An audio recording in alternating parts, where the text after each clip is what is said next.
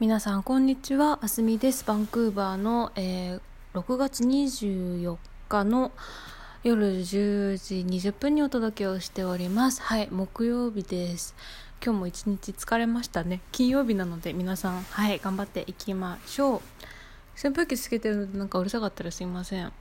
バンクーバーちょっと最近すごい暑くてですねあの明日だから週末月曜日とかにかけても30度超え。なんだっけななんかヒートワーニング出てたな。なんか結構ねバンクーバーは珍しいですね。そんなに暑くなることないんで。32度とかになったらまあ暑いねぐらいだけど。うんあんまりそうですね。こんなに暑いのは久々かもしれないですね。まあそんなことはいいんですけども。今日はですねまああの難しい話ではあるんですけどそのパーソナルに取らないっていうお話をしたいなと思うんですね。でこれって海外であの外国人として住んでるまたはなんか帰国子女とかでなんだろうあの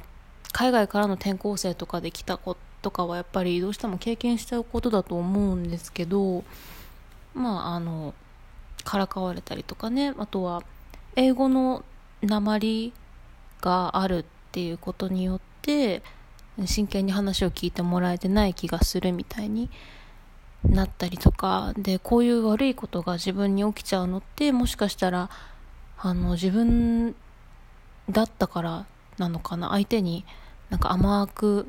舐められちゃったからなのかな？みたいに思って悲しくなったりとか。まああるにはあるんですよね。仕事場でも学校とかでも。うん、よくあれだな海外で育った日本人のこの話で聞くとあの学校にお弁当持ってくじゃないですか。で日本のお弁当ってなんか海苔が入ってたりとかなんかたらこパスタとか入ってたりするとうんなんかすごい何そのお弁当気持ち悪いみたいな感じでいじめられるみたいな。なんかねあれなんですよね。あの海外特に西洋とかヨーロッパとかあの北米とかではそうなんですけど、まあ、すごくジェネラルに言うとお昼ご飯ってすごい簡単なんですよね。あの本当にサンドイッチとリンゴだけとか。でまあポテトチップスとかクッキーとかお菓子がついてきたり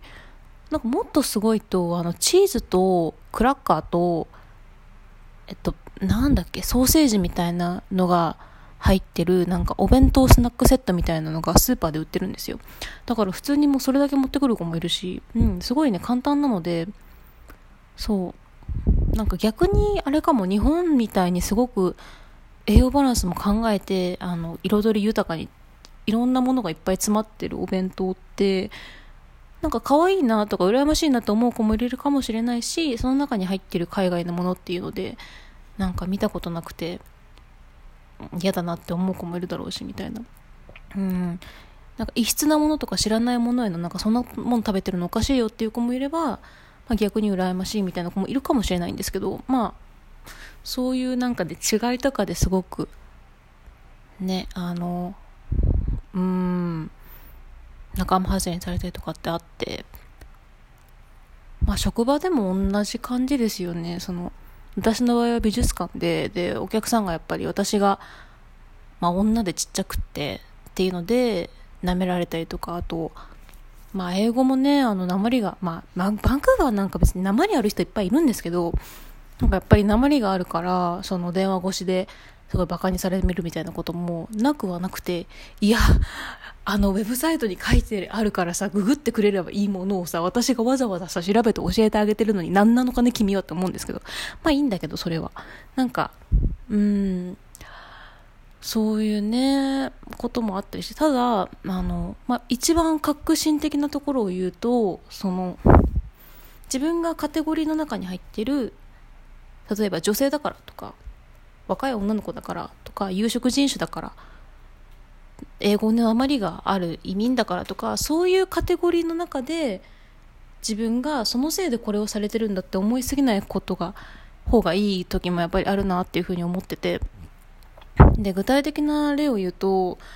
あの私が大学の時にすっごくできるあのソーシャルワーカーみたいな職員の方が入ってきたんですよ。大学のスタッフとして。職員の方はすごいあの黒人の方ででやっぱりあのブラック・ライブスマターのこともまあ、2015年だったかなありましたし、うんあのまあ、自分の先祖が奴隷として連れてこられてきた歴史があってっていうことですごくあのそういうのに活発だったんだけどそのあのアドボケートしてくれるエンパワーメントしてくれるような知識を与えるような活動とかは全然良かったんだけど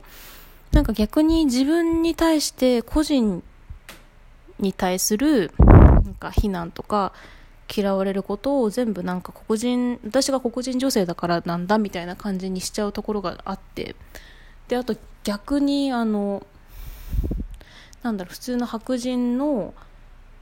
まあ、一般的に言うと人種的にはあの特権があるって言われてる人たちをなんか逆差別するような活動をだんだん始めてっちゃってってたことがあって。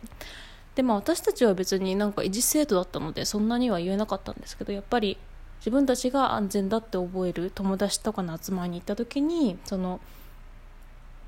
自分自身に何かあの問題がある行動を問題があるっていうと言い過ぎかな。ちょっと何かその状況とか場にそぐわない行動を行動ですよ。自分自身がじゃなくて。その自分がした行動とかがもう何か、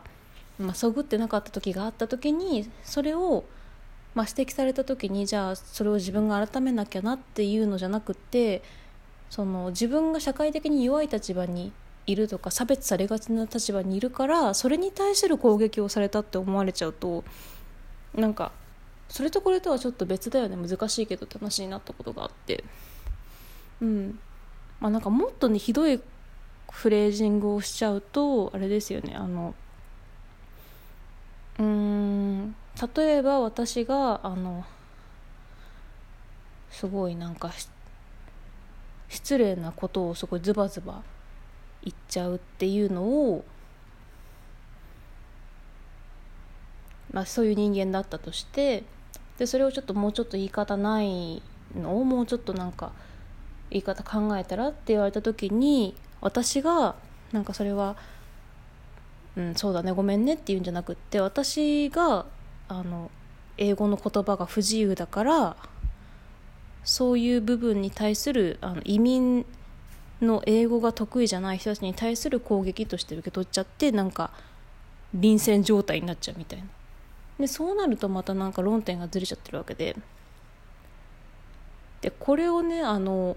今の話を真逆に捉えると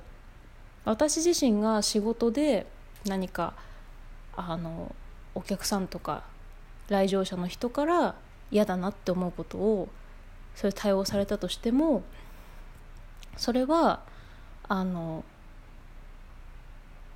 私がその移民だからいけないのとか私が日本人女性だからいけないのみたいな感じに思うんじゃなくてプラス私自身に直せるところがもしないとしたらそれは相手の問題であって私が何か悩まなきゃいけないことではないんだなってことなんですよね。うん、難しい話になっちゃってすいませんそうなんですよ。なんか例えばテッドトークでもすごいいい話があるんですけどベルギーの俳優さんだったかな？あの心理学とかもなんかカウンセリングとか勉強されてる方で自分のその個人的に取らないパーソナルに取らないっていう勉強をするためになんかほとんどボランティア状態でサッカーの審判になった人がいるんですね。ちょっと下にリンクを貼っておきます。あのフレデリック・リンボーさんかインボーさん。フレ、うん、かっていう方だったと思うんですけどすごくいい話で。で、まあ、やっぱりサッカーとかスポーツとかの審判ってなんかなんだろうギリギリのところをちゃんと見て審判出すけどその不利な判決を出したチームとかその選手からはなんか掴みかかられたりどこ見てんだよとかすごい怒鳴られたりとかするっていう。でもそれってその自分の自分自身に対する攻撃じゃなくて相手が焦ってるから。それは相手の事情なんだっていうのをふうに考えて自分個人の攻撃ではないっていうふうに捉えるって練習をしてる方がいて。うん。なんか本当にねそれは本当にそうだなって最近仕事をしてて思いますね。長い話になっちゃってなんかすごくあれなんですけど。うんあのどんな攻撃が来てもパーソナルに取らないいい意味で、うん、もしかしたら相手がただ焦ってたのかもしれない、うん、相手のストレスが湧き出ちゃっただけかもしれないから自分のせいじゃないかもしれない。で逆にあのなんか私がこういう属性だからこういう見た目だからいけないのかなとかいうふうにも考えない。そういう属性のことも関係ないかもしれない。それに加えてその何かこうした方がいいとかこれは良くなかったって指摘をされたらそれは自分個人が直せることかもしれない。まあ、なんか肌の色とか性別とか性的思考とかはもう変えられないですけどそこに対する攻撃じゃなくて本当に個人として何かその状況にそぐわないことをしちゃったのかもしれないからそれは、自分の行動自分自身を変えるんじゃなくて自分の行動をちょっと改めてって言ってるだけだからなんか「What I did」とかがダメだったのか行動がダメだったのか「What I am」がダメだったのかって全然違う話だから。うんなんかあなたが嫌いって言われるのとあなたのこういう状況でこういう活動したあれが嫌いだったって言われたらもう全然別のもんじゃないですか。なんかそういうふうに結論としてはあのパーソナルに取らないっていう 話でごございました。難しくなっちゃったの。なんかはうん。はい。まあそんなわけでいつも差し入れなどなどありがとうございます。いつも温かいお言葉といいねに励まされております。なかなか収録できてないんですけれどもまたはい。なんかゆるく撮っていけたらいいなというふうに思ってますのでよろしくお願いいたします、はい、では皆さん良い一日をお過ごしください。ありがとうございました。